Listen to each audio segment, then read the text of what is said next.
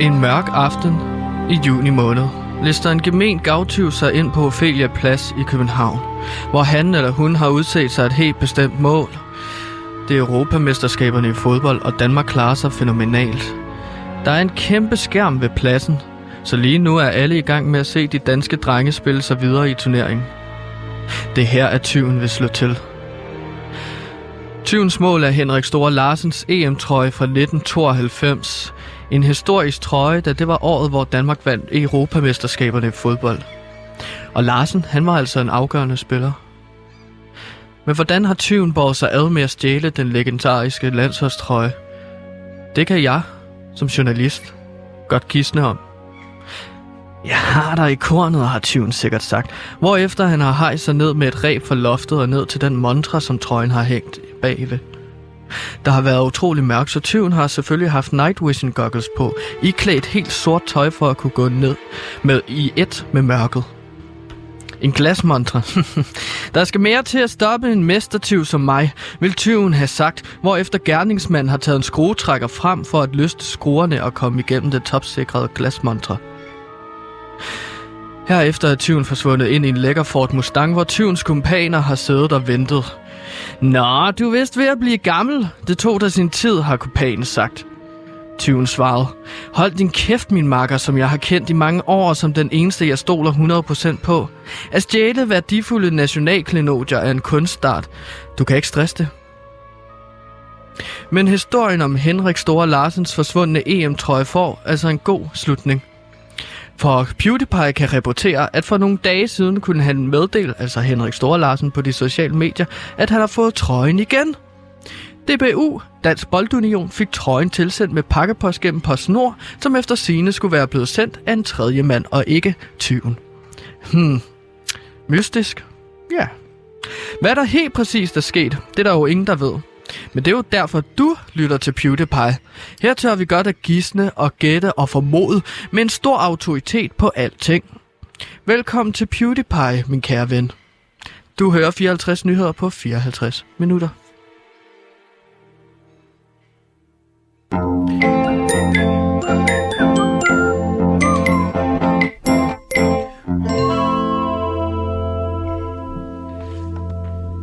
Velkommen til PewDiePie, som Gantemir også lige kort fortalte mit navn. Det er Sebastian, jeg er Flowmaster. Ja, jeg er næsten også selv træt af at forklare det. Hvis du har hørt programmet før, så vil du vide, hvad Flowmaster er. Hvis ikke, så google det. Det er et vigtigt øh, begreb. Vi har med, med os ud i regien øh, vores producer, Simon, som øh, lige har startet et lille bål øh, over i hjørnet, fordi han har sådan lyst til snobrød. Det har han haft snakket om hele formiddagen. Det er da lækkert. Det er Vi har lækkert. fået sådan en snack. Og ham, du netop hører tale nu, som jeg ikke har introduceret endnu, som jeg kan introducere nu, og så kan han begynde at tale, er min researcher og indholdsansvarlig Gantemir Ertug Gantemir, velkommen til programmet. Gantimir, han har taget research og indhold med. Lille Per. Gantimir har research og indhold med. Han er researcher, og indhold ansvarlig. Og han er Gantemir, halløj. Gantemir her, researcher, indhold ansvarlig. Så det betyder, at jeg har alle nyheder med, som I skal høre i løbet af programmet. Ingen øh, personlige intriger, ingen personlige projekter. Det er 54 objektive nyheder, som I får leveret af subjektive journalister. Lige præcis. Så er, det, så er vi også dækket godt ind. Gantemir, lad mig lige starte med at tage fat i det, som øh, du indledte med. Du fortalte simpelthen om denne her øh, Henrik Store Larsens forsvundne EM-trøje, som vi jo har dækket Ja. tæt her i, i programmet. Den er simpelthen kommet frem. Der er simpelthen nyt i sagen. Fortæl os kort, hvad Ja. er det, der er sket? Jamen det, der er sket, det er, at øh, Henrik Store Larsen, han har fået trøjen tilbage. Og det, det, det som, øh, altså, man, man har ikke vidst, hvem der har stjålet øh, e, øh, hans EM-trøje, men det, der har været, det er, at EM-trøjen har været hængt op på Ophelia Plads, fordi at nu skulle der ses EM-bold til sådan en udstilling. Ja. Den er så blevet stjålet, men nu er den tilbage i hænderne på Henrik Store Larsen. Øh, man ved ikke, hvem tyven er, men vi kan jo selvfølgelig bare sidde, stå og gisne om det. Ja, vi har spekuleret meget i, hvem det kunne være, og det vi er jo kommet frem til, det er højst sandsynligt Fritz Almstrøm, den her gamle mand, der har øh, stjålet den, den tidligere øh, mand i DBU, tidligere mediedirektør i UEFA, og nu er han øh, særlig talsperson for UEFA, som har været ude og forsvare dem igennem hele EM. Man han, kunne kalde ham dansk fodbolds drillenisse. Dansk fodbold er helt store drillenisse. Han driller. Hele året rundt, kan man sige. Ja. Så hvis, hvis der er nogen, der går rundt og driller, hvis der er nogen øh, øh, fodboldspillerne, der har fået mistet deres hund, for eksempel Thomas Delaney i går, så er det første, man tænker, åh, oh, er det drillenissen? Fritz Gud. Almstrøm? Nej. Og jeg kan berolige alle, Thomas Delenes hund er hjemme igen. Og Nå, så kan man jo okay. også spekulere i, hmm, er det Fritz Almstrøm, der har været ude at stjæle Thomas Delenes hund? Jamen altså, man Højst kan kun gisne om det, og højst sandsynligt har han stjålet Thomas Delaney's hund. Han er en torn i siden på det danske landshold. Hvis man har set sådan nogle børnetegneserier, film, et eller andet, så er der altid for helten øh, en, en skurk, og det er Fritz Almstrøm. Altså, han er bare en torn i siden på det danske landshold konstant. Lige præcis. Og Hvis det, der skulle ud med en teg- hvis der skulle komme en tegnefilm ud med det danske landshold, så ved jeg altså godt, hvem der skulle lægge stemme til skurken, og hvem der skulle være skurken. Fritz Almstrøm, Ja. mine damer og herrer. Lige præcis. Dejlig referenceramme, lige fra alt fra børnetegnserie til et eller andet. Og Gantemir, øh, vi har jo gidsnet i lang tid om, om det var Fritz Almstrøm. Og pludselig, så er det så, at der er nogen, der anonymt tilsender trøjen tilbage, som Henrik Stor Larsen jo har eftersøgt. Og det er jo hmm. der, hvor man så kan tænke sig om, hmm, hmm. hvorfor først, da nogen kommer på sporet af, hvem der rent faktisk har gjort det, bliver den så sendt tilbage anonymt? Fordi alle ved jo godt, hvad der sker, når en trøje bliver sendt tilbage anony- anonymt. Så stopper folk med at spekulere i, hvem der har gjort det. Ja, ja, så leder man ikke efter gerningsmanden længere, men der har jo stadigvæk været en øh, gerningsmand, fordi en kriminel handling blev begået, Sebastian. Og jeg synes da, at det er fascinerende, tilfældigt, hmm, at vi som to skarpe journalister har undret os over og spekuleret i, hvem der har stjålet den trøje, og lige pludselig, oh, så dukker den op igen. Er det et tilfælde? Man kan sige, er vi mm. der, hvor vi kan sige case closed? Kan vi strege den af, fordi den hænger også ind på væggen på vores redaktionslokale. Ja, vi har mange sager op på sagen, ikke? Vi er i hvert fald meget tæt på. Vi har mange sager hængende op på væggen. Ja, jeg kan for eksempel Det komme med en godt, ikke? personlig anekdote her. Da jeg gik i 3. klasse, Gantemir, der var jeg til en børnefødselsdag hos en meget, meget sød og flot pige. Altså, det var hun dengang. Det er ikke sådan, jeg står i dag og synes, hun er pæn. Hun hed, hedder Michaela I 3. klasse. i 3. klasse. Okay, og hun gik også i 3. klasse. Ja, ja, vi begge to Okay. okay. gået i 3. klasse. Det er ikke kun... Men Og det, der er så vel sker lige så gammel festen. som dig nu. Gantemir, prøv ja. bare at lytte til min historie, i Nå, stedet for at afbryde mig. Jeg prøver bare at tage lytteren med. Alle har en lille gave med til den her fest. Og nogle gange giver man bare penge, altså giver, giver sådan en 50'er. Ja, selvfølgelig. 50 kroner.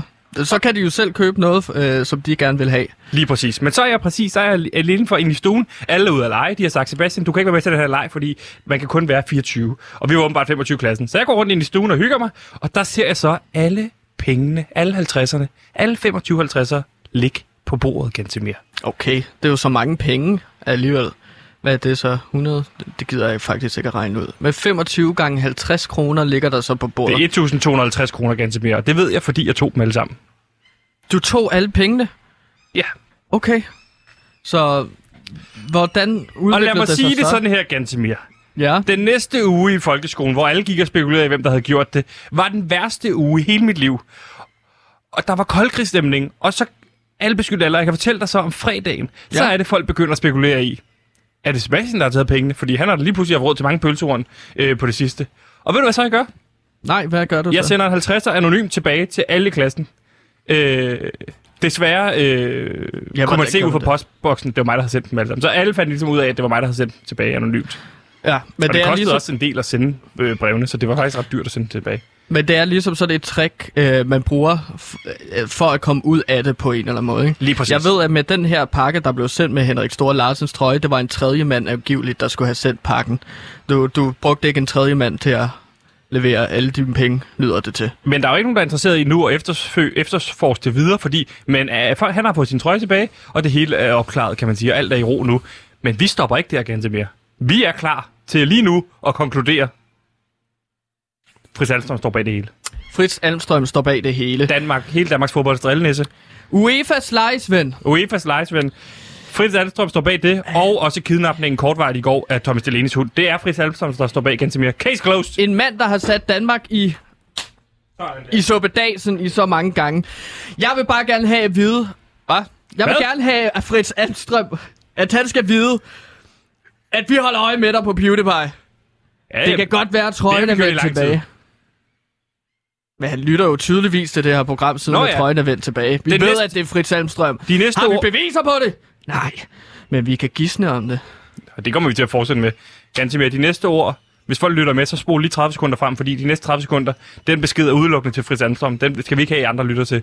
Ganske mere, hvad var det, du gerne vil sige til Fritz Almstrøm? Du har 30 sekunder. Fritz, PewDiePie, og det er Sebastian og Gantimir. Ja. Vi holder øje med dig. Du skal ikke tro, at du bare kan være sådan en torn i siden på, øh, på, på det danske landshold. Du er... Du, hvis Danmarks landshold er Hercules, så er du Hades. Fordi... Tro mig, hvis du er en torn i siden på det danske landshold, så kommer jeg en torn i siden på dig. Med, og den torn er en kniv. De 30 sekunder er gået nu. Øh, hej, uh, det er David Mandel, a.k.a. Uh, øh, Lille Olsen. Uh, jeg vil bare sige, at PewDiePie var dem, der gav mig chancen for at komme ind og optræde og startede min karriere. Jeg skylder dem uh, alt. Og da jeg havde sex med min, en ko, min kone for at lave vores uh, seneste barn, der hørte jeg PewDiePie imens. Sex sælger. David Mandel, not so much. Gantemir. Nå. Øh, vi kommer jo direkte øh, fra et krisemøde her på Loud, hvor de, at øh, man kan sige, det, det som situationen er, det er, at kendskabet til den her radiostation er alt for lav. Mm. Det er sådan, at øh, kun 38 procent af den danske befolkning ved, hvad Radio Loud er, og målet har været 40 procent. Og det er simpelthen for sløvt. Det er for sløvt. Vi vil jo altså... I, håbet for den her radiokanal, det er jo, at den bliver en stor succes. Og der kræver det, at folk kender til radiokanalen. Så på det den er måde, kendskabsmåling går ud på. Ja, lige præcis. Og på den måde, så skal vi jo op og ramme nogle flere lytter. Eller sørge for, at folk bare kender til loud. Enten negativt eller positivt. Det er vi ligeglade med. Lige præcis. Og man kan sige, der er jo ikke nogen, der fokuserer på, at der er jo i kraftet ikke et kæft, der kender til Radio 4. Men der står vi jo bare for at tæskene. Altså, hvis man nogensinde har set øh, Busters Verden, der hvor han bare står og ser sin handicappede lillesøster få tæsk, der er øh, Radio 4 jo Buster, og der er jo så Radio Loud, der er nede i gården af øh, bøllen, der bare står for bank, og vi den handicappede lillesøster, som har fået langt færre penge, men bare får tæsk, for at ingen kender det. Det er jo det, det er jo det ting faktisk, sådan som Radio Loud. Der elsker jeg din Buster-reference her. Tak skal du have, bro. Dejlig Bille August-film. Hvad kan du egentlig bedst lide? Busters verden eller stille hjerte? Hvis du skal vælge øh, pistolen for panden. For jeg ved, du også holder meget stille hjerte. Ej, men der er det jo Busters verden. Det er jo... Og, og fodbold med. Der er fodbold med i. Undskyld. Nu er det som om, du er ved at få en uh, hjerneblødning. Men det er fordi, der er så varmt herinde. Ja, der er varmt Der er ingen aircondition. Og det er derfor, vi har åbnet vinduerne i studiet, kan jeg lytte. Så hvis du kan høre en måge, rejse, en aggressiv måge, flyve rundt ud foran vores vindue og prøve at komme ind, så er det fordi Gantemir har øh, været op på... Det kan man høre i går. Han har været op og prøve at... Sm- han har skudt to af hans venner. Ja, men der, der er problemer med måger herude i hvert fald. Gantemir, de er aggressive. Vi skal ikke til at snakke om Busters Verden lige nu, fordi... Og man kan jo ikke se Joey Moe, han laver en ny Busters Verden om lidt, som han skal ko-instruere. Musikeren! Joey Moe! Ah, han er tilbage! Gantemir, det kan vi snakke om en anden dag. Nu, snakker, nu afspurgte du det, det, vi skal snakke om, fordi det Joey hele... Moe! Et lille ordspil for at gøre jeres torsdag bedre. Det er fem sekunder, før jeg slår dig lige midt på næsen og brækker din næse. Ja, du er jo flowmaster. Kom nu. Få det til at flyde. Vi vil have flere lyttere til at kende til Radio Loud, enten positivt eller negativt. Vi vil have flere lyttere til at kende til Radio Loud, enten positivt eller negativt. Og vi er jo ikke de eneste, der kæmper med de her kendskabsmålinger, fordi sygeplejerskerne, som jo kæmper lige nu for bedre løn og, og arbejdsvilkår, de har jo under hashtagget Vi er mere værd forsøgt at gøre opmærksom på, hvor vigtigt det er, det arbejde, de laver. Men de har lykkes nul og niks, på grund af, at man kan snakke om europamesterskaberne, corona og vaccination osv., så, så er der ikke et øje, der, der går op i sygeplejerskerne. Og det er jo ærgerligt, Det fordi det er jo en vigtig sag. nyhedsstrømmen jo. Lige præcis. En sag, jo vi også har tabet meget ind i, men det kan man også gå tilbage til et gammelt program og høre. Generelt, gå tilbage og høre alt andet. Øh, wow, nu kommer Mogen. Nej! Oh. Øh, nå, den kom ikke ind ganske mere, godt. Men de kæmper jo sindssygt meget, også fordi de har valgt at gå rundt i røde trøjer under EM, så alle tror, når der står endnu en march øh, for Europamesterskaberne for, for det danske landshold. Men så sad jeg i går ganske mere så TV-avisen. Det Ja. gør jeg jo nogle gange på DR1. Og Åh. der så jeg så et indslag med en af sygeplejerskerne, som bruger helt andre metoder, ganske mere. Og det tog vi jo også en snak om tidligere, men lad os lige prøve at høre klippet øh, med sygeplejerskerne i går fra, fra nyhederne. Sød, kærlig og meget mere værd. Sygeplejerske Sheila Petersen søger på datingappen Tinder. Drømmer stort om noget så basalt som ligeværd. Hun søger efter matches til hendes kamp i sygeplejestrækken. Der skal jo lige lidt tid for nogle af dem, før det går op for dem, at man ikke søger en kæreste. Ja, hende her, Sila, altså øh, simpelthen begyndt at bruge dating-appen Tinder til, hvad kan man sige, catfishe mænd til at støtte hende. Og ganske mere, jeg var jo jeg var dybt chokeret over det, fordi jeg har selv skrevet med Sila på, øh, på, på, på Tinder og fjernet hende, da hun begyndte at snakke om de her ting. Fordi Ja. ja. nu, nu afspurgte hun snakke, jeg gider slet ikke snakke med hende om det her. Så slettede jeg hende, og så havde jeg 0 tilbage. Nå, det er ikke det, det skal handle om, Gantemir. Fordi, Ja. så kommer jeg jo ind i morges øh, og siger til dig, Gantemir, det er jo fuldstændig vanvittigt her. Jeg vil egentlig bare fortælle dig det. De bruger Tinder til at øge kendskabet til, at vi er mere værd. Mm. Og så er det, du fortæller mig. Ja, du kan jo selv sige, hvad er det, du fortæller? Jamen, der har jeg allerede været i forkøbet, fordi at jeg bruger jo selv Tinder som en strategi for at øge kendskabet til Radio Loud. Og det kom simpelthen som et chok. Så du viste mig din Tinder-profil, og det er rigtigt nok. Du har en Tinder-profil ja. Fyldt med matches, hvilket jeg er overrasket over. Ikke bare én, min ven. Jeg har fem Tinder-profiler, øh, som jeg har puttet øh, en masse billeder af sådan forskellige smukke unge mennesker på. Ja, og kan du fortælle noget om de her fem Tinder-profiler, du bruger? Øh, ja, altså jeg bruger dem jo til at øh, komme i kontakt med andre mennesker. Øh, så når vi ligesom får en match, så begynder jeg så at skrive omkring, jeg sender et link til den, til Spotify med vores podcast. Så jeg prøver ligesom at få nogle podcast skudt ud igennem de matches, jeg får på Tinder. Ja. Og øh, der har jeg blandt andet en profil, en Tinder-profil. Hvad, kan du ikke fortælle mig om den Tinder-profil, du har, der går bedst? Hvad er for en, hvor, hvor du har flest matches, og du sender podcast ud? Hvad er det egentlig for nogle... Ej, lad mig lige starte et andet sted. Hvad er okay. det for nogle øh, loud podcast, du så promoverer og sender ud? Jeg sender meget PewDiePie, Okay. så, og TikTok-manden Ja, sender også ud. Mathias Pedersens. Ja, lige præcis. Det, det, det er jo lidt forskelligt, det er, hvad jeg føler for. Ja. Øh, spejlet. Det er aktualitetsprogrammer, kan jeg godt lide at sende. Så Øh, du vildt lige bare alt, hvad du kan finde på loud, sender du videre? Ja, men jeg har- altså... Ja, så det er jo sådan forskellige po- altså podcast. Jeg prøver bare at ramme med så bredt som muligt på en eller anden måde, ikke? Okay, og hvad er det for nogle profiler? Hvad for en profil går bedst, vil du sige lige nu, ud af Jamen, de fem der- profiler? Der har jeg jo en profil, øh, hvor jeg går under navnet Josefine Ja. på 26 år. Ja. Hvordan beskriver, hvordan beskriver hun sig selv? Jamen, i min bio, ja. eller i hendes bio, sorry, der har jeg din skrevet, bio, det er jo eller hun hun, har findes ikke. skrevet. Nej. Eller der er billeder af hende, og hun findes så, hende jeg har Nå, så det er en rigtig kvinde i virkeligheden? Du Ja, har, ja. Okay, du har bare Ja. stjålet hendes identitet Ja, ja. til at sprede kendskabet til loud? Det er billeder af Cecilie Domanski fra Radio Loud her, Okay, som jeg har taget. Og så har jeg så ikke selvfølgelig skrevet Cecilie Domanski, men Josefine. Ja. Og der er hun 26 år. Ja. Og jeg har skrevet i min bio, for at få lukket nogle øh, søde fyre til matches. Ja. Der har jeg skrevet, at Josefine, ung medicinstuderende, søger en at lege far mor, og måske børn med. Kan også godt lege læge, hvis det skulle være blinkesmiley. Nå, okay. Men inden vi når så langt, så lad os da mødes til en øl eller noget andet. Okay, og den, den har simpelthen fået mange matches. Den har fået rigtig mange matches. Og hvad er det så, hvordan åbner du så sådan en? Fordi du går vel ikke direkte på øh, loud promovering? Fordi så er det vel folk, tænker, nå, så sletter bare. Ja, det prøvede jeg i starten. Ja. Det gik ikke så godt. Nej. Der var, så sendte jeg bare et podcast. Så skrev de, hey, vil du mødes til en øl? Blinkesmiley, bum. Podcast. Ja, PewDiePie. Uden at skrive noget andet. Nej, og det gik dårligt. Ja, der, der er det som om, at de blev skræmt væk. Så, så ændrer man så sin strategi lidt, ikke? Okay. Så prøv at se den her samtale, som jeg har med Mads på 28. Ja. Flot høj fyr her. Ja. Øh, Jeg kan vise dig på min telefon her. Nå ja. Du kan se. Ja, det er det er en lang samtale, ikke? Flot ung fyr. Ja. Og der, der har jeg jo skrevet Okay, prøv lige sådan at stoppe. Prøv lige. Ja. Er du sindssyg, I har skrevet meget sammen, inden du... Du har slet ikke nævnt loud. Nej, men det er fordi, bare jeg har ændret og min og strategi. scroller. Det er jo først til sidst, at jeg begynder at skrive om loud. Ja, skal Øh. du jeg sidder og sige, Gansimir, du har ikke skrevet noget som helst om loud endnu. Det, jeg sidder bare og scroller her. Der er ikke kommet noget om loud endnu. Min plan er... Hvor lang tid har I skrevet sammen? en dig og- føljeton, det her. Hvor lang tid har dig og Mads skrevet sammen? Ja, øh, siden, siden i går. I æder med skrevet meget. Mm. Altså, jeg har ikke sovet hele natten, fordi jeg bare har skrevet med ham Okay. hele natten. Men øh, som du kan se, så starter vi jo så med at skrive sådan lidt fløtende frem og tilbage, og han spørger flere gange, om vi ikke skulle ses til en øl i weekenden, hvor jeg så bliver nødt til at sige, nej, jeg, jeg, jeg har et bryllup, jeg skal til, har jeg så skrevet. Fordi jeg kan ikke mødes med ham, vel? Fordi så indser han jo, jeg er jo ikke Josefine på. Så du sidder bare og 26 skriver undskyldninger til folk, hvorfor de ikke skal mødes, for du så senere kan promovere. Ja, Nå, præcis. her falder jeg jo lap. Så skriver han jo sådan noget. Hvad laver du i din fritid? Så skriver du, jeg elsker at lytte til podcast. Det er jo meget smart. Jamen, det er jo sådan, okay, men det er, jo, det er jo meget uskyldigt faktisk, fordi at alle lytter jo til podcast efterhånden, ikke? Jo. Og fordi at så lægger man det også ud til ham sådan, kan han lide podcast?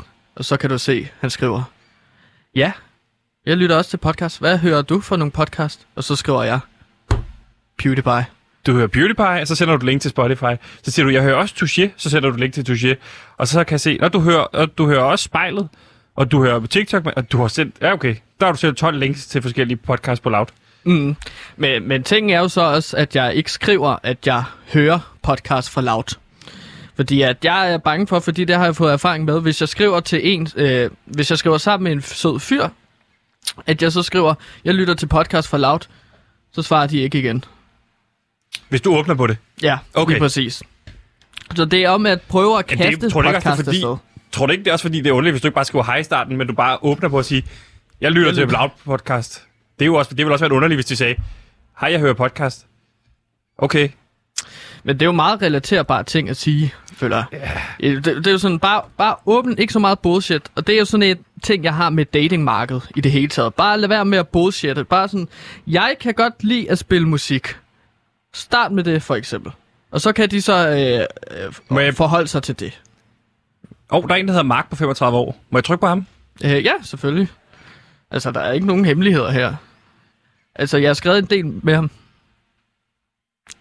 Jeg har skrevet, jeg har skrevet en del med ham, øh, som du kan se. Øh, så det er... Han, han, han er jo, øh, der fik jeg så ham til at spørge, øh, til at bare præsentere ham selv over for mig. Sådan, hvor kan du lide at rejse? Og han begyndte faktisk at sådan spørge, om vi ikke skulle ud og rejse til Rom. Og der har jeg så sagt ja, at vi skal ud øh, om to uger Men jeg kan se, at Mark han sammen. skriver ret tidligt også her. Jeg vil, at han gerne vil gøre opmærksom på, at han har to børn. Øh, om hvordan du har det med det i forhold til det. Nu er du jo Josefine på 26 år. Og der skriver jeg jo selvfølgelig, at det er helt fint. Jeg er meget åben. Øh, Så bliver han helt, helt glad og skriver sådan, åh, det er så svært at finde sådan cool med, at jeg ligesom har børn med ind i et forhold eventuelt. Øhm, og så skriver jeg sådan, ja. jamen jeg glæder mig til at møde de små rollinger. Har du forresten hørt? Ja, så kan jeg se, at du begynder at sige, har dine børn egentlig hørt loud, øh, og hvor gamle er de? Fordi det virker som om, de passer lige i målgruppen, skriver du. Og så begynder du at sælge ja, TikTok-mand. Det ved jeg ikke, om er et godt øh, første forslag til de her små børn. En mand, der lokker. Det er jo en stolt tradition, at man lytter til øh, TikTok-manden og sender, eller får, prøver at få børn til at lytte til TikTok-manden, ikke? Sådan som jeg har forstået det. Jeg tror lige, du skal snakke med Mathis Pedersen omkring, hvordan man, man gør det igen. Mere. Hvad for nogle, vil du ikke lige nævne, har, har du nogle andre profiler her? Nu går jeg ud her, den her profil. Du har en, der hedder Monika på, på 29 år. Ja, og der har jeg jo så skrevet i min bio, Tinder bio, sød pige med mod på livet, naturmenneske og let til latter. Har to børn på 3 og 5 år, så hvis du kan leve med det, så vil jeg ikke skuffe dig. Gør du det ikke Blinke svært for dig selv ved at sige, at du har børn? Eller er det en specifik? Jamen, det er også troværdigt, og det er også derfor, jeg laver forskellige Tinder-profiler. Og derudover, så er det også troværdigt i forhold til, at man vil jo ikke tænke, at, at man vil catfishe med en, med en profil, der har børn. Det er godt tænkt. Og så har du en Johanne på 25 år, kan jeg se, leder efter en at blande så meget blandt selv slik med, at vi kan ligge og have ondt i maven sammen. Ja, og det er jo sådan lidt en, øh, en, øh, en, en jokende, en Tinder-klassiker. Øh, der er jo rigtig mange piger, der skriver, at de er verdensmestre til blandt selv slik. Ja. Så det ved jeg, fordi jeg har jo lavet research af en masse forskellige Tinder-kvindelige profiler. Og Hvordan har du gjort det? jeg har lavet en anden profil, der hed- med Kevin Shakir vært herude på Radio Loud. Ja. Og så har jeg så gået ind på en masse kvinders profiler. Og så dem, han har matchet med, og som jeg så har skrevet med. For at Gennem- finde ud af, hvordan du laver en ordentlig kvindelig profil. Og hvordan kvinder skriver på Tinder. Der har jeg simpelthen Hvor lang, tid, hvor lang tid har du været i gang med det her Tinder-show, Gantemir? hele natten. Helt, kun i Jeg nat? har ikke sovet. Det er vildt, Jeg er Gantemir. meget smadret. Vi må se, om det hjælper i forhold til kendskabsmålingen. Det er i hvert fald øh, et, et stolt øh, omgang benarbejde, du er i gang med her i forhold til at få, øh, få, lytterne, øh, få lytterne ind via Tinder, Gantemir. Det er en, det er en... Ja, vi må se, hvordan det går. Glæd dig til det nye underholdningsprogram på TV2, Melvin Koger, hvor charmerende Melvin Kakusa koger alt fra ris til æg i sit eget køkken. Det bliver hver lørdag mellem 20 og 23, at Melvin Kakusa bevæger sig ud i kogekunstens vidunderlige verden.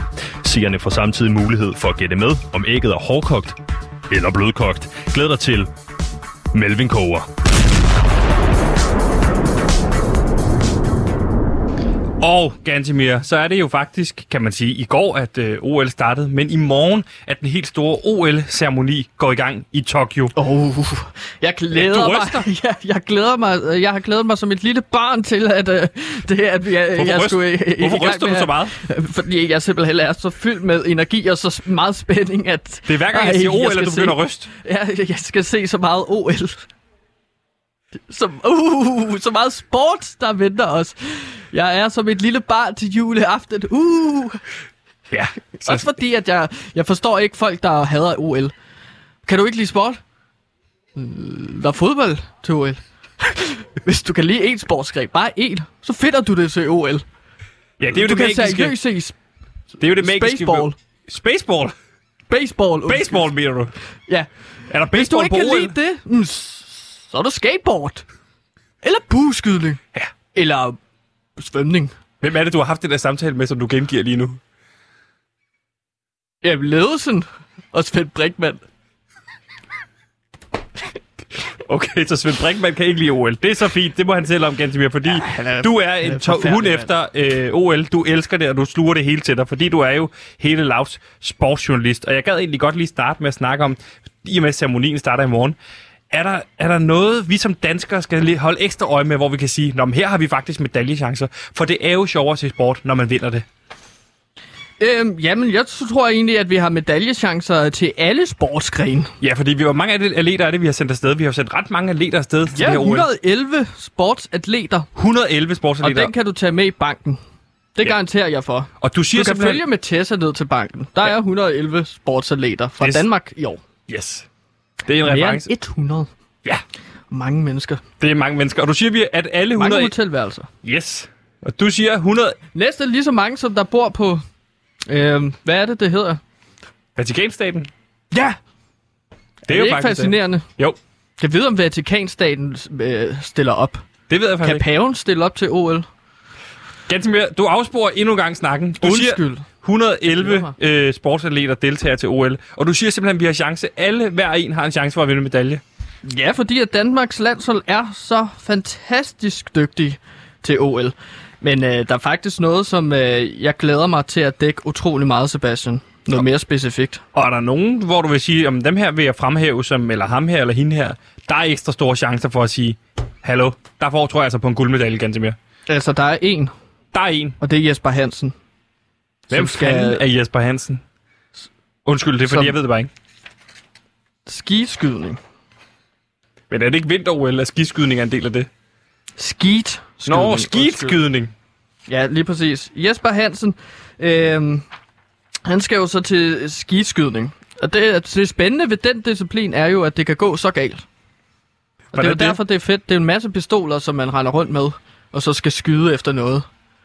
At det, det, det, er jo helt vildt fascinerende for mig, det der med, at man må tage våben med Til OL. til OL. Ja.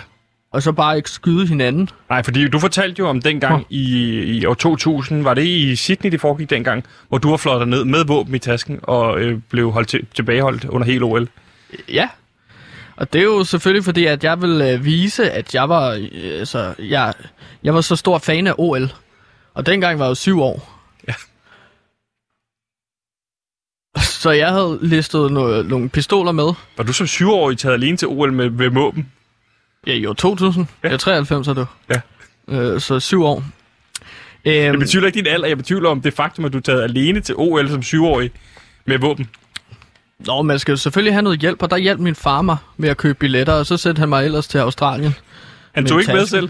Nej, Nå. Han sagde sådan, nu, nu er der et OL, fordi han vidste, hvor glad for OL jeg er. Ja. Det er jo fandme, øh, altså OL er jo en sportstradition, der går helt tilbage til de græske, øh, an, den græske antikken jo. Det er jo det, der er så fascinerende, at vi stadig dyrker det i dag. Nu med motocross og sådan noget. Så din far øh, ser, når min søn er så stor fan af OL, han skal ned og opleve det på den anden side af verden øh, til Australien og sender dig på en flyver med en pistol. Jamen, det er jo fordi, at i Australien, der har du ret til at forsvare dig selv, i hvert fald tilbage i år 2000, mener jeg. Så der havde de jo øh, lov til at have våben, og dengang var det jo inden 9-11, der skete i år 2001. Ah. Så der var nogle andre regler omkring det der med at have våben med på fly. Der kunne man godt flyve håndvåben. Ja. Så jeg havde sådan en lille Desert Eagle, som min far havde fået fat på, som han så sendte mig hele vejen ned til Australien med. Og du blev så sendt tilbage igen. Ja, fordi at da de så så en syvårig med en Desert Eagle i 12, så var de sådan, "Ha, der må være et eller andet galt her. Hvor, Men- hvor er dine forældre? Så sagde jeg, hjemme i Danmark. Og så var de sådan, okay, der er sket et eller andet fuldstændig galt her. Men så sender de mig hele vejen tilbage til... Hvorfor tager Ja, du til OL med en Desert Eagle? Det forstår jeg simpelthen ikke. Fordi der var skydning. Det var min yndlingsdisciplin jo. Det har jeg set siden jeg var to år. Men skulle du ned og deltage, eller var det fordi, du sidder ved publikumsrækkerne og viste din sympati og og skyder op i luften? Nå, men altså, det er jo ligesom fodboldfans, så tager de en eller anden sjov fodboldhat på, eller en fodboldtrøje, så tager jeg min pistol med, og så vil jeg vifte med den. sidde der til de danske Men drenge og danske kvinder. Hey! Der er ikke nogen på fodboldstadion, der har en fodbold under armen og fodboldsko på. Altså, de har fodboldtrøjer på. ja, det er selvfølgelig rigtigt. Ja, der er jo ikke nogen skydningstrøjer.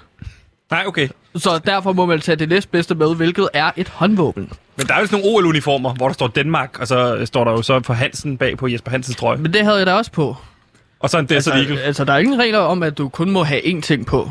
Øh, OL-trøje, dansk patriot, dansk maling i hele ansigtet, og så med en Desert Eagle på publikumspladserne.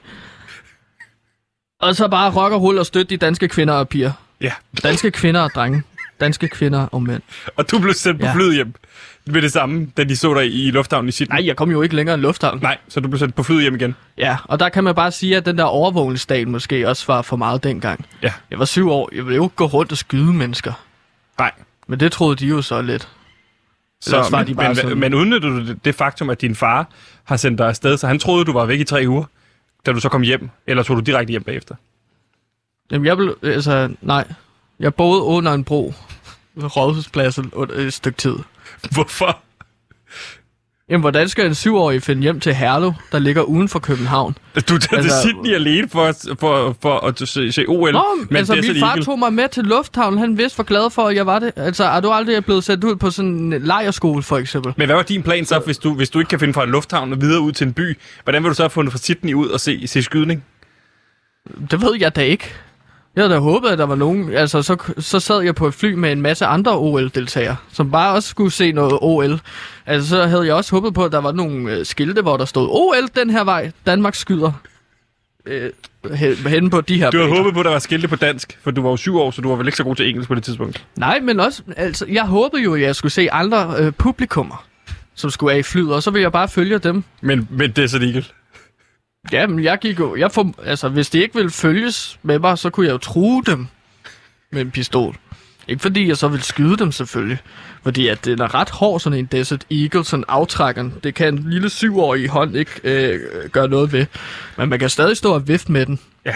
Som syvårig? Så det faktum, at det man skal holde øje med, kan man sige, øh, for dansk vedkommende, det er skidskydning, hvor Jesper Hansen er den helt store favorit til en guldmedalje. Det kommer Gantimir i hvert fald til at sidde og holde øje med, og øh, også det faktum, at det kan gå roligt galt. Men Gantimir, mm. der er jo også en anden grund til, fordi din OL-fascination har jo været kæmpestor, og det har den været i hele dit liv. Du har jo også dækket det sidste OL i Rio, og hvorfor er det, du glæder dig også ekstra meget til OL? Jamen, jeg glæder mig ekstra meget til OL, fordi at jeg glæder mig til at høre om alle de sexfester, der bliver holdt. Ja. Øh, i OL-landsbyen, hvor atleterne holder til. Fordi det er jo kendt, at de mange atleter, når de er færdige med deres discipliner, når de er færdige med at deltage i konkurrencer, er røget ud eller har vundet, så bliver de så bliver de sammen med de andre atleter i den olympiske landsby, som er en slags backstage øh, location, kan man vel kalde det, Ja. og fester resten af tiden. Okay. Det er en stor fejring jo. Ja. Så der er jo mennesker, som hele livet har holdt sig fra at være øh, super seriøs omkring deres sportsgren, og deres karriere piker så til OL, og derefter kan de så endelig give den gas og slappe af og have det sjovt i en stor by i udlandet. Lige præcis. Man har også lavet de her øh, undersøgelser af, sportsatleter, hvor man har spurgt dem øh, op til et OL. Øh, hvis vi lover dig, hvis du kunne blive lovet, at du vil vinde en guld, guldmedalje til OL, vil du så acceptere, at du døde inden for fem år? Og der havde 80% af de her sportsatleter faktisk sagt ja. Så det her OL, det er jo det, der betyder mm. alt for dem. Altså det er liv og død. Så når det så er færdigt, så Det- er det de fuldstændig går amok i seks år, giver. Ja, ja, det er jo hele deres liv, der kulminerer til det her OL.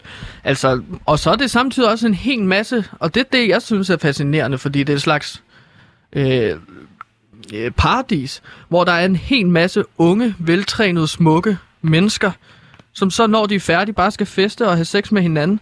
Altså for eksempel til OL i Sydney, Sebastian. Det er en lidt sjov øh, statistik, den her. Til OL i Sydney i 2000, så blev der jo indkøbt, hvor jeg blandt andet var med, men blev sendt tilbage, ikke? Ja, der syvårig. Der blev der indkøbt 70.000 kondomer til OL-landsbyen, og det var bare ikke nok. Nej. Det var ikke nok til de sexhungrende mennesker. Men jeg ved, du også var nede i Rio og dækte den for TV2 Sports, dengang, TV2 Jeg som News dengang. praktikant Ja. på TV2 News. Og, der, og det år, så var der jo købt 450.000 kondomer, hvilket var 42 kondomer per øh, Udøver. udøver. Ja. Ja. ja, lige præcis. Og det var faktisk heller ikke nok. Så det er jo helt vildt, Ja, det er jo også derfor, Ja. du beretter omkring det her, man kalder olympiske babyer, ikke? hvor atleter får børn sammen, øh, som bliver undfanget til OL, og som senere selv kan blive sportsatleter, fordi de har de helt perfekte gener. De har de helt perfekte gener. Det er en blanding af to atleter, superatleter, der Men- kommer til OL, ikke? Gansimir, du fortæller mig, at det muligvis bliver aflyst hele det her seks år øh, til stor er ærgelse for dig. Ja, det, Og pis, mand. Og det er noget pis. Ja. Øh, og du kan jo ikke selv tage dig ned øh, øh, kvæg øh, dine øh, eks- eskapader sidste gang, da du dækkede det for TV2 News. Men øh, mm. du har jo sendt en, øh, en reporter derned. Er det ikke rigtigt? Jo, og det er min gode ven, øh, journalist og masse medieekspert på programmet PewDiePie, Peter Pascal. Ja, ham har du sendt afsted til Tokyo, og forhåbentlig kan vi få fat i ham i den, øh, den næste uge, Ja. og høre fra ham nede fra, øh, fra Tokyo. Han er taget til Tokyo, og der skal han nemlig øh, følge og prøve at, øh, hvad hedder det, øh, fortælle os, hvem der har sex, og hvor meget sex der bliver holdt. Måske lave nogle reportager Ja. live, Ja. hvor man hører folk knippe, og så kunne han beskrive det, mens vi hører det. Men, Gantemir, det er jo det, som der er den dårlige nyhed, det er, at de gør jo alt, hvad de kan for at prøve at aflyse det her sexorgie på grund af corona. Hvad er det for nogle tiltag, de har taget til sig, Gantemir? Jamen et af tiltagene, det er, at øh, man, man vil jo gerne have, at atleter, man vil gerne undgå, at de har sex med hinanden. Så man har jo fiflet med nogle senge i OL-byen. Ja. Og de senge, de er så lavet af et særligt materiale, der kan genbruges, når OL er slut. Øh, det materiale, det gør sengene mere skrøbelige. Okay? Ah. Hvilket betyder, at, øh, at, at hvis der kommer en for kraftig bevægelse mod de her senge, så presser de sammen. Okay. Så hvis to unge atleter har sex med hinanden på en af de her senge, så kommer bevægelserne til at være så kraftige, fordi han penetrerer hendes skede, for eksempel. Eller hvad det nu er, man er til. Og så øh, presser sengene sammen, simpelthen. Ikke? Men kan de så ikke bare gøre det andre steder? Behøver de gøre det i sengen? Kan de ikke gå ud i badet, eller kan de ikke øh, gøre det på gulvet? Jo, men det... Men så skal... Det er jo det, Peter Pascal skal finde ud af. Ja, præcis, og det er jo han, vores reporter. Jeg, jeg, jeg sagde jo i starten af programmet, at jeg kan gisne om øh, forskellige tiltag, som OL vil øh, øh, øh, gennemføre Ja. for at undgå, for at lave sådan en anti-sex OL-landsby. Så det kunne være for eksempel, at der kun er koldt vand i bruserne. Ja. Så når man prøver at have sex i bruserne, og så også automatisk vand. Så når man prøver at have sex ude i bruserne, Men så kan de jo bare lade være med at tænde for vandet. Når Nej, så det er automatisk, ja, præcis. Når, så der, de har installeret sådan nogle vandhaner, der automatisk spuler dem. Ja, Hvis de med går derud. iskoldt vand. Og så er det altså svært at have sex. Det ved jeg ikke, om du kender til, Sebastian. Men Jo, jeg kender have- masse til at have sex. Nå, ja, men mere sådan, at... Skal kraftet med det, synes jeg er frægt, at du står i en public service radio og siger, at jeg ikke ved noget om sex. Jeg har masser af sex. Hele tiden. Altså, så er det sexfrægt. Hvad? Nej, jeg mener bare, det jeg prøver at sige, Sebastian, jeg prøver ikke at stille øh, øh, dig i dårligt lys. Godt. Jeg ved godt, at du har sex, det siger du hver dag Lige til mig, præcis. og til alle vores kollegaer herude Ja. på Loud. Men jeg siger, og har spurgt, jeg spørger dig bare, om du har prøvet at have sex, Ja, når det er ja, rigtig, rigtig... Nu, Ja, ja. nu stopper du I med at stå og insinuere, at jeg ikke har sex. Okay, så jeg lad mig... har pisse meget sex, meget mere end dig. Fortæl om de tiltag, de gør, som gør det svært at have sex. I stedet for at stå. Det er frægt, Gantemir. Der Du er ved, det er trigger point. Men altså, der er de her senge. Ja. Det er antisex, øh, øh, antisex senge. Og så er der også de her bad, Ja. øh, hvor øh, vandet bare løber automatisk, og det er rigtig, rigtig koldt. Ja. Og så tror jeg også, man vil fifle lidt med det mad, man serverer for de øh, atleterne. Det vil okay. jeg også gerne gisne om. Jeg vil okay. at stå her i, på Public Service Radio og så konstatere... Hvad mener du med, at de, de fifler med maden? Hvad er det, hvad er det du, du mener med det? Altså, Jamen, altså, fordi at... Hvad, skal man, når man er sportsudøver? Man skal spise, ja, og man skal drikke vand. og man skal sove. Og man skal sove, ja. Hvis du har... Når man har sex, Sebastian, ja. hvad kan så forhindre en i at gennemføre aktet? Øh, Hvad, hvad har forhindret dig før i at have sex, for eksempel? øh, der er mange ting. Der er virkelig Altså, mange okay. ting. Okay, det som de kommer til at gøre, Ja. det er, de serverer mad, som er høj i fedtprocent og høj kolesterol. Ja. Fordi det skaber simpelthen en... Øhm, hvad siger man? man kan ikke få stivpik af det. Det er det, jeg prøver at sige. Okay. Så, for, så får man for høj kolesterol. Men tror du, så sportsudøverne er interesseret i at spise fed mad? Altså, de, de, er jo... De, så Jamen, de giver dem bare gas jo. De er jo færdige efter OL, så de, Ah. de skal jo ikke, altså, de spiser jo ikke fed mad op til deres konkurrencer. De spiser fed mad efter de er færdige med deres konkurrencer. Og på den måde, så kan manden ikke få en erigeret penis, og så Ganske have sex. Det bliver Så spændende. ved jeg så ikke med om kvinder med kvinder. Det er en, det er en anden ting. Det skal vi Det finde skal ud af, og det er derfor, vi har sendt Peter Pascal i marken til Tokyo, for at finde ud af, hvordan det foregår med sexfesterne. Og Det skal vi finde, ved meget, eller finde ud af meget mere omkring øh, i den næste uges tid, når vi skal snakke med selveste Peter Pascal, vi har sendt afsted. Ganske mere helt øh, kort her til sidst. Kan vi få en, øh, endnu en guldchance øh, vurdering? Hvem tror du ellers, udover Jesper Hansen, kan vi vinde en guldmedalje for Danmark? Jamen, jeg synes, vi skal holde øje med Rune Glifberg, skateboard øh, kører. Han skal simpelthen stå på skateboard i sådan en grad, at øh, han slår alle de andre lande. Og det er, den kan I tage med til banken med Tessa. Okay. Nu kommer den politiske biografi, som hele Danmark har ventet på. Nu kan du læse om den tidligere profilerede konservative politiker Allan Nibur og hans skribende to år i Folketinget i perioden 2005 til 2007. Læs om det hektiske liv på borgen, hvor herr Nibur engang satte sig på den forkerte stol i Folketingssalen og måtte rykke to pladser længere ned. Eller læs om den sjove anekdote fra kantinen, hvor Nibur engang hældte mayonnaise på sin spejpølse med, i stedet for remoulade. Fra borgmester i Borg til borglarm på Borgen, køb bogen om Allan Niburs to år på Borgen, inden din vinder.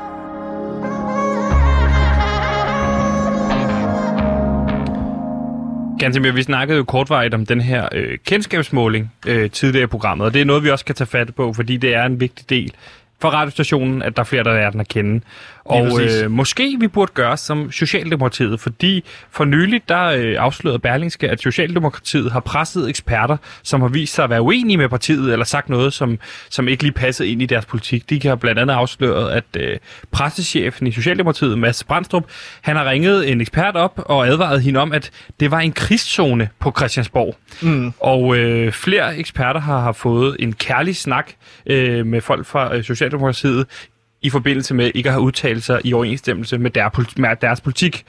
Er. Ja. det noget, vi burde gøre her på Loud i forhold til øh, at få fat i eksperter, der måske kritiserer Loud og dermed øh, ligesom stopper den her bølge af øh, opadgående bølge, det kan blive? Altså lige nu, så føler jeg jo, at Loud er en undergrunds slags medie. Ja. Den er ikke helt op at ramme i det der mainstream-niveau. Og man ved jo, hvis man kigger på musikkens verden, at hvis der er noget, der er undergrund, og så alle mulige forskellige anmeldere, eksperter, snakker det her navn op, Ja. så begynder folk ligesom at lære det navn på en ordentlig måde, og så bliver det større og større. Lige præcis. Og lige nu har vi et undergrundsradiostation, som alle de her eksperter snakker ned. Og derfor ja. så er det ligesom en lukket boble, der ikke øh, kommer, kommer videre derfra. Vi kan nærmest ikke komme mere ned i undergrunden. Så ender vi jo i helvede. Ja. Eller i hel, som det hedder den nordiske mytologi. Øhm, hvis man er interesseret i, hvad det hedder. Ja, øh, hvis man er interesseret asatroen. i, i asatroen og den nordiske mytologi, så kan man jo høre mere om det i en podcast, der kommer her om to, tre uger Ja. øh, med dig, Gantemir. Hvad er det, den, øh, den hedder? Vikinger og asager, valkyrier og monstre. Og det er en podcast, der kommer ud, hvor jeg ligesom gennemgår den nordiske mytologi fra A til Z. Sammen med... Sammen med Jim Lyngvild. Ja. Og, som er et øh, menneske, der rent faktisk findes. Ja, Det har Nu jeg har været lidt hørt- i tvivl om. nu har jeg jo hørt det første afsnit, og det er jo et, et meget langt afsnit, der, øh, hvor du er i tvivl om, det er mennesker, der sidder overfor dig, findes i virkeligheden. Øh, Jeg bare eller hørt- det er en karakter. Jeg havde bare hørt om en mand ved navn Jim Lyngvild, og så havde jeg læst om ham. Og der tvivlede jeg simpelthen så meget på, at der var en mand, der findes i Danmark, som kan være så glad for nordisk mytologi. Ja. Og gå så meget op i det. Og du præsenterer ham jo også som karakteren Jim Lyngvild. Øh, og prøver at spørge om, hvem er skuespilleren bag, og prøver at få fat i ham. Men han prøver at forklare dig gentagende gange, at jeg, jeg er en rigtig person, jeg findes i virkeligheden. Mm. Meget interessant første afsnit. Det kan man høre om et par uger. Hvad var det, podcasten hed? Vikinger, asager, valkyrier og monstre. Lige præcis, den kommer om et par uger. Men Gansimir, mm. du siger, at vi bør gøre, gøre som, øh, som Socialdemokratiet, og gå hårdere til de her eksperter. Hvis politikerne gør det mod embedsmænd og eksperter, Ja. så er det fordi, at det lykkes. Det hjælper dem. Og derfor synes jeg også, at vi skal gøre det på loud. Berling Så skal ude og sige god for det, kan man sige. Siger, mm. i og med at politikerne gør det, så må vi jo også gøre det. Ja, præcis. Og der foreslår jeg jo, at vi så gør det på samme måde som Socialdem- Socialdemokratiet, og tager en kærlig snak med nogle eksperter. Ja. Og jeg har jo allerede øh, faktisk lavet en øh, dinner date med nogle øh, udvalgte eksperter. Ja. Øh, jeg skal ud på en italiensk restaurant Ja. og sidde med, med dem. Hvad er det for nogle eksperter? København. Ja. Det er sådan forskere, der udtaler sig til Medie Danmark, som siger Kritisk om Radio Loud. Ja, præcis. Luk, luk kanalen, fordi at der ikke er noget, der er et eller andet pis med nogle øh, ansøgninger og sådan noget. Det ved jeg ikke rigtigt, men jeg skal i hvert fald tage en kærlig snak med nogle forskere og eksperter der. Så du, hvad, du har taget en kærlig snak, hvor du inviterer dem ud på en italiensk restaurant? Tag dem ud til en italiensk restaurant. Vi sidder ned. Øhm, der er selvfølgelig noget italiensk øh, musik, der bliver spillet. Ja. Øh, du ved, den klassiske mandolin. Øh, øh, sådan. Så sidder man der på, øh, på restauranten. Lige præcis. Ja, ja, præcis. Sådan de der italienske, autentiske skalaer der. Og så sidder vi så der. Så kommer der en bordet. ekspertgruppe hen, og der sidder du allerede ved bordet, eller hvad? Jeg har været ude og gemme en... Først og frem, først og fremmest så har jeg jo gemt en revolver ude ved toilettet bag cisternen. Okay. Okay? Så Du- ligger den der. Du er meget opsat på øh, våben og Desert Eagle og sådan noget i dag. Ja, men jeg er jo en godt entusiast. Du er også tidligere kriminel, så det giver fin mening. Ah, det er en anden historie. Men der sidder jeg så der ved restauranten. Eksperterne kommer frem. Jeg har selvfølgelig spist lidt i forvejen, men jeg har bestilt for den. Ja, okay. Og de får ikke, power move. De får, ja, de får ikke selv lov til at vælge. Jeg har spist lidt i forvejen Ja. og tørrer min mad af fra mundvin. Ja. Og også lidt fra trøjen, fordi Okay, at det er Har normalt. du spildt meget? Det er min fjerde portion spaghetti med spaghetti bolognese. Oh. Ja, så det er lidt over 12, men øh, jeg sidder så der. Sæt jer, sæt jer ned. Hvordan er det, du taler til dem? Er det noget, du har påtaget? det er fordi, jeg har mad i munden. Nå, Ja. Sæt jer ned. du har mad i munden. Og så siger du til den der ekspertgruppe, Hey, jeg, kan jo ikke, jeg kan jo ikke give ham direkte trusler. nej, du Det er jo kærlig kan- snak, jeg Det er jo skal have kærlig med snak, ikke? Det vil være ærgerligt, hvis, øh, hvis nogen sendte et billede af dig til Syddansk Universitet, hvor du giver hånd til, til Hitler.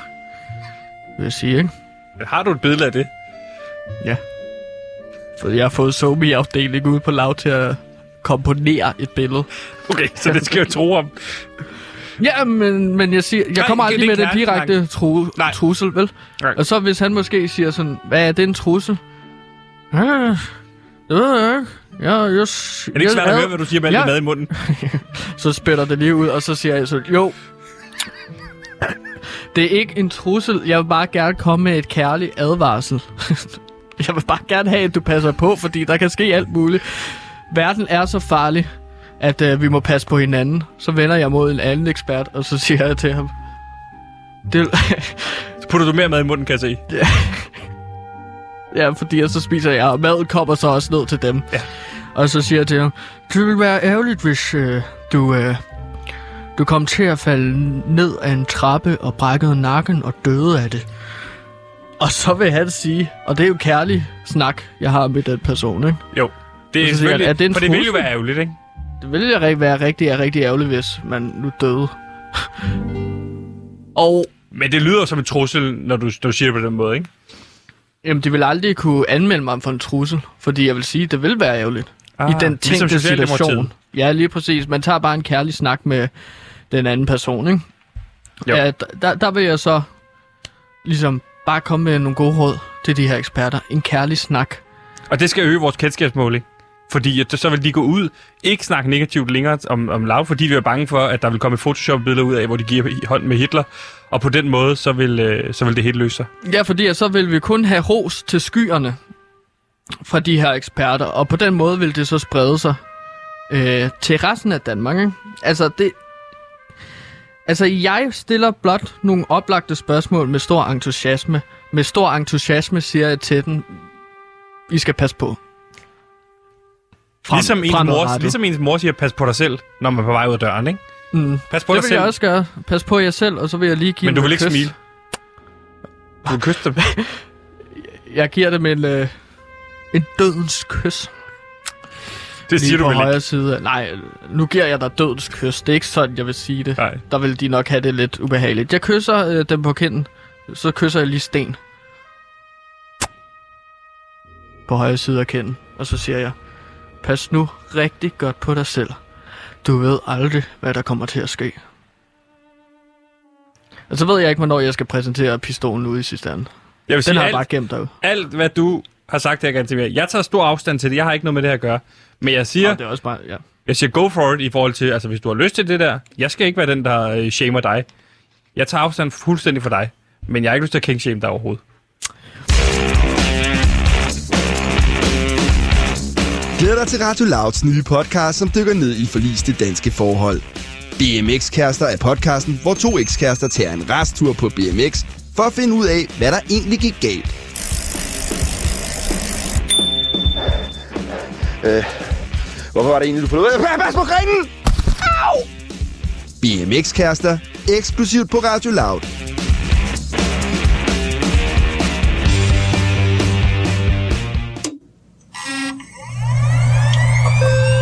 Du har tændt Lyttertron? Jeg er til Lyttertron, fordi at nu skal vi snakke... Ja, du er så god. Nu skal vi, nu skal vi snakke med vores lytter. Øhm, og Lyttertron fungerer som en lytter, da vi ikke har nogen rigtige lytter, der kan sende dilemmaer ind til os. Det er let radio, så jeg har bygget den her robot, som kan sende et dilemma til os, som vi skal svare på. Eller hjælpe. Løse, hedder det vel. Og der kommer den første, og højst sandsynligt også den sidste, lad os være ærlige. PewDiePie, for Men det er jo ikke det sidste nogensinde. Det er vel bare fordi, vi ikke har så lang tid tilbage i programmet. Nej, det er fordi, vi ikke har så meget tid tilbage i dag. Ja. Så sidste for i dag. Og første. PewDiePie for fanden. Jeg har en ægte søn, der går i anden klasse på en skole, som simpelthen bare nægter at lave lektier. Oh. Det er ikke fordi, han ikke kan finde ud af det. Han er faktisk ret kvik og en af de dygtige i klassen. Men vi bruger bare så meget energi på at få ham til at lave den halve times lektier om ugen. Fire Halv timer. time om ugen. Mm. Fire timer om ugen bruger vi på bøvl, smækken med døren, øh, dørene på at gøre det godt igen, spørge ham, undersøge på internettet, om han har fået noget for, og så videre, og så videre. Jeg fatter ikke, at han bare ikke kan få det overstået, så han kan komme ud at lege. Har I prøvet noget lignende? Og der vil jeg spørge dig, Sebastian, var du øh, god til at lave lektier, da du var lille? Nej. Så du var måske også en dreng, som øh, smækkede med dørene, råbte og skreg, selvom at det kun ville tage en halv time om ugen. 100 procent. Men for mig at se, det er jo også noget, jeg har undersøgt efterfølgende, sådan retrospektivt. Der handler det jo om, handler det jo ikke om, at det var selve lektierne, jeg var bange for at lave. Det var fordi lektierne mindede mig om skolen. Og det havde jeg ikke lyst til, når jeg havde fri, at blive mindet om skolen. Fordi der Ah. var det der, hvor så kunne man sige, men det mindede mig jo om, at jeg blev holdt udenfor. For eksempel til den fødselsdag, hvor jeg ikke måtte være med i lejen, fordi de kun kunne være 24. Ja, du stjal for over 1000 Så tog jeg så 1250 Jo. af deres kroner, ikke? Og det, på den Jo. måde var det jo en ond cirkel, der ligesom løb i ring. Så jeg tror, de skal finde ud af, trives drengen i skolen? Ah, så det bliver sådan en associationsting, at Lige man præcis. ikke vil sidde med skolen derhjemme. Ja. Okay, øh, så skulle man måske prøve at lave en eller anden ordning, hvor forældrene kommer ud på skolen, og så laver lektier med drengen. Lige præcis. Efter skole, så øh, låser man inde i, et- i et rum, og så lav lektierne med ham der. Ellers så kan man bare holde længe skoledag, så de laver alle lektierne i skolen. Så lav en øh, skoledag fra 8 til 6 om aftenen. Eller 8 til 8. Altså 12 timer ligesom os andre, der arbejder på laut. Ja. Eller ja, dig. Ja, jeg, jeg, jeg går hjem efter, vi har sendt det. Jo, lige præcis. Jeg er jo en 54 minutter på arbejde. Men så skal jeg jo også cykle til og fra. Så der er også lidt arbejde i det. Det Mm. går næsten op, kan man sige på den måde. Øh, fordi jeg plejer så jeg lige en rundtur ned til Hellerup og købe en is. Og det er langt at cykle for at få en is. Øh, men jeg tror, at det er PewDiePie's råd, at øh, ente, ellers så kan I lave, ellers så lav jeres barns lektier, hvis det er sådan et stort problem. Oh ja, I skal, også I skal også sørge for at have fri. Det der med at have et barn, det, det skal også være sjovt.